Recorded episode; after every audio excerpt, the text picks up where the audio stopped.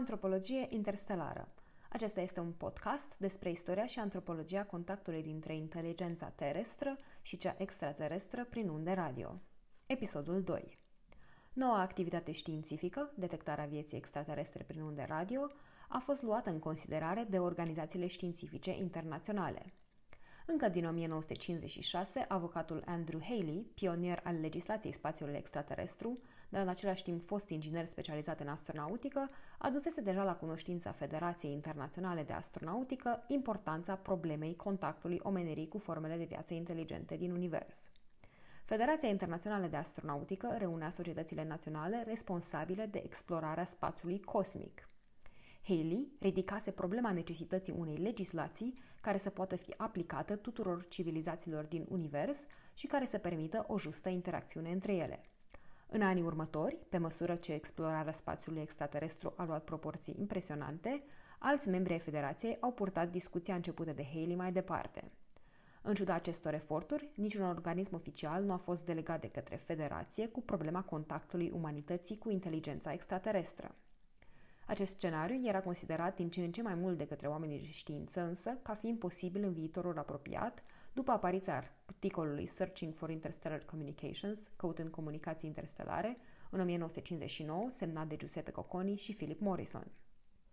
În 1965, tânăra organizație desprinsă din Federația Internațională de Astronautică și numită Academia Internațională de Astronautică a continuat eforturile lui Haley. Cehoslovacul Rudolf Peșec a propus atunci realizarea unui sondaj de opinie internațional în vederea înființării unui corp organizațional responsabil de contactul umanității cu inteligența extraterestră. În diferență de federație, Academia Internațională de Astronautică, înființată în 1960, pune accentul pe interdisciplinaritatea necesară cunoașterii și explorării spațiului cosmic. În a doua jumătate a anilor 60, un grup internațional responsabil de organizarea de discuții și activități în domeniul comunicațiilor cu inteligența extraterestră a fost desemnat de către această academie.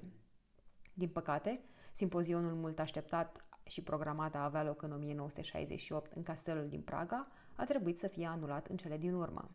Acesta a fost înlocuit de prima conferință sovieto-americană despre comunicarea cu inteligența extraterestră, organizată ca urmare a preluării inițiativei de către astronomul Nikolai Kardashov și astrobiologul Carl Sagan.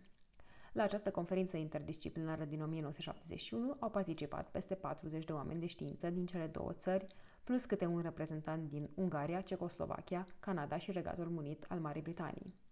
La momentul respectiv, sute de publicații științifice fuseseră deja dedicate subiectului. La scurt timp după conferință, Academia Internațională de Astronautică a înființat un comitet permanent dedicat comunicațiilor societății terestre cu inteligența extraterestră. În prezent, el poartă numele de Comitetul Permanent SETI, Searching for Extraterrestrial Intelligence, sau Căutarea Vieții Extraterestre Inteligente. Acesta rămâne până în prezent singurul organism internațional care se reunește anual și este responsabil de organizarea de simpozionuri, de schimb de informații în ceea ce privește toate aspectele detectării vieții inteligente din univers.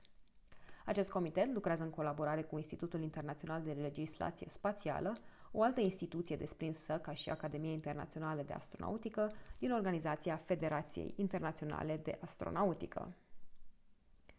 Ați ascultat episodul 2 al podcastului Antropologie Interstelară.